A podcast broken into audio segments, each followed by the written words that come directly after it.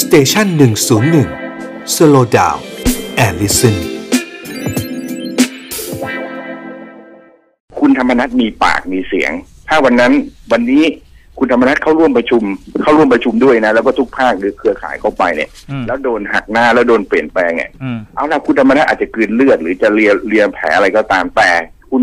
รัชพลคุณศิรัตน์คิดว่าแกจะหยุดแค่นั้นเรื่องเหรออืม นึกออกไหมฮะไม่น่าจะหยุดนะแล้วความเสียหายมันจะรุนแรงมากขึ้นอืมแล้วผมว่าสิ่งหนึ่งที่คุณธรรมนัฐจะรับไม่ได้คือ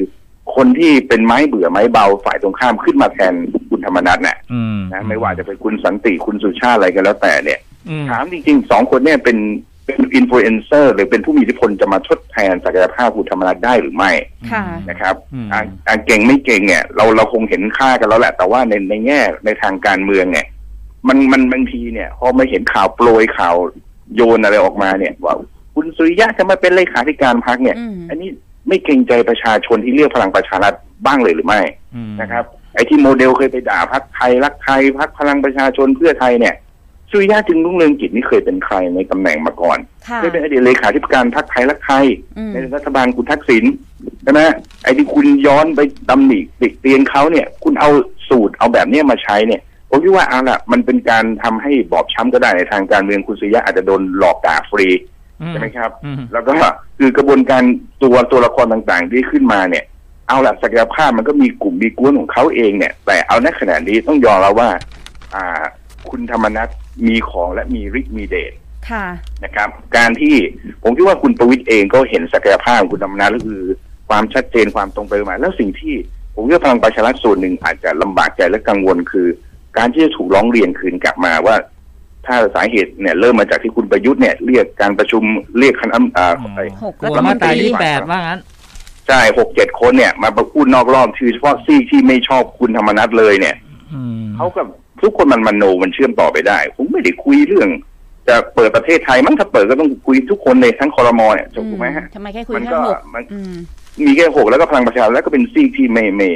คือไม่ได้ขึ้นตรงต่อคุณธรรมนัฐทั้งสิ้นน่ะค่ะนะครับ มันก็มีข่าวแหล่งข่าวที่ออกมาเป็นเป็นงวดงวดๆเนี่ยมันก็แล้วแต่เสร็จไปแหล่งข่าวมาจากฝั่งไหนอะว่าง่ายๆตอนเนี้ยถูกอย่างข่าวเช้าวันนี้มาจากฝั่งผู้กองละอ่าแล้วถ้าอ่านดูครับตามตามเนื้อความเนี่ย แต่เนี้ยคือคือถ้าบิ๊กป้อมเองจะตัดสินใจยังไงกันแน่อืมที่ที่น่าคืสอนอใจย่างนี้คุณธรรมนัฐคุณคุณเอ่อคุณธรรมนัฐเนี่ย สิ่งที่คุณธรรมนัฐกระทำขึ้นมาเนี่ย มันทำให้พลังประชารัฐเนี่ยอ่า กระทบนะในเรื่องความเป็นเอกภาพภายในภาคอืมเรื่องโออืมใช่ไหมภาคใต้เรื่องอะไรเนี่ยอืมคนที่จะอ่าสิบคนสอบตกสอบผ่านได้ ถ้าในแง่หนึ่งในทางการเมืองก็เป็นความหวังดี จะให้ลงพื้นที่หรือการปรับปรุงตัวเนี่ยอืมแต่ว่าในทางทหารคุณประวิตยกับคุณประยุทธ์เนี่ยเป็นทหาร แล้วสิ่งหนึ่งที่ อ่าพวกอะไรวัฒนธรรมองค์กรทหารเนี่ยไม่ชอบมากๆ แล้วก็เป็นสิ่งความผิดที่ไม่ให้สามารถอภัยไม่ได้ให้อภัยได้คือ การไปแอบอ้างชื่อผู้บังคับบัญชาอืม นั้นสิ่งที่บอกคุณธรรมนัฐให้สัมภาษณ์บอกว่าเออพลเอกประวิตยเป็นคนสั่งนะครับสำทับด้วยคุณไผ่ลิกอะไรต่างๆ เนี่ย ค่ะ แล้วก็คุณประวิตยมาพูดเองว่าเฮ้ยไม่รู้เรื่องไม่ได้สั่ง อืม แค่พูดแค่คิดมาเฉยๆเงี้ยแต่อืม พอมันไปถึงขนาดเนี้ยผมคิดว่ามันอาจจะเป็นฟางเส้นสุดท้ายที่อ่าคุณประวิตยจะพยายามโอบอุ้มอะแต่คุณคุณ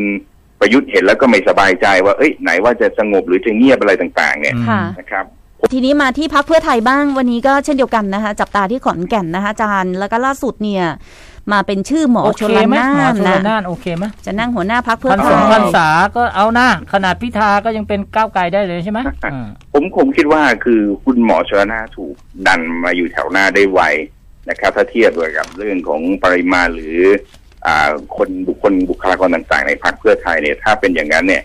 ผมคิดว่าก็หนึ่งให้เห็นแอคชั่นในการเคลื่อนไหวในการโต้ตอบในการทำงานที่สามารถรับนะครับ ทั้งลุกทั้งรับในทางการเมืองได้อืมแต่ในทางหนึ่งผมมองว่ามันมันยังไม่ใช่อืมยังไม่ใช่ตัวจริงอืมนะครับคุณคุณคุณหมอถามว่าเก่งไหมเก่งนะครับ มีความรู้สามารถโต้ตอบมีอะไรต่างๆได้ แต่จริง ๆ แล้วเนี่ย ผมผมมองว่ายังไม่ใช่ตัวจริงนะครับค่ะอาจจะโอเอาละ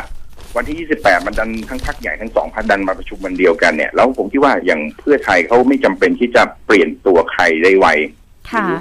เพราะว่าสถานการณ์ยังไม่ชัดเจนว่าจะยุบสภาหรือจะเลือกตั้งอืมหรือจะรอลากไปถึงครบวาระถ้าลากไปยาวเนี่ย ในความเป็นเพื่อไทยเนี่ย ผมคิดว่าในในทางการเมืองเขาน่าจะแฮปปี้นะครับ หมายความค่ะว่าน่าจะไม่ใช่ว่า เออเพราะว่าอะไรฮะ ทุกๆปีเนี่ย หรือจนกว่าจะหกหกเนี่ย มันก็ต้องมีปัญหาประเด็นอ่าอะไร กระเด็นเข้ามาให้วิพากษ์วิจารณ์เรื่องผลงานการทำงานของรัฐบาลอืมแล้วทุกปีก็จะเกิดพวก new voter ใหม่ๆ ที่มีสิทธิ์เข้าสู่เลือกตั้ง ซึ่งตรงนี้แหละสังเกตสิครับเพื่อไทยหลังๆ พยายามเจาะกลุ่มคนรุ่นใหม่มากขึ้นแข่งกับก้าวไกล ตรงนี้อืมคือโจทย์ของเขาอืมยิ่งทอดเวลาเนี่ยมันก็มีโอกาสที่เขาจะประชาสัมพันธ์บทบาทหรืออุดมการณ์ทางการเมืองของตัวเอง ให้กับ new voter ที่จะไปแข่งก้าวไกลฮะนั้นเขาไม่จำเป็นที่จะต้องรีบเปลี่ยนหัวไว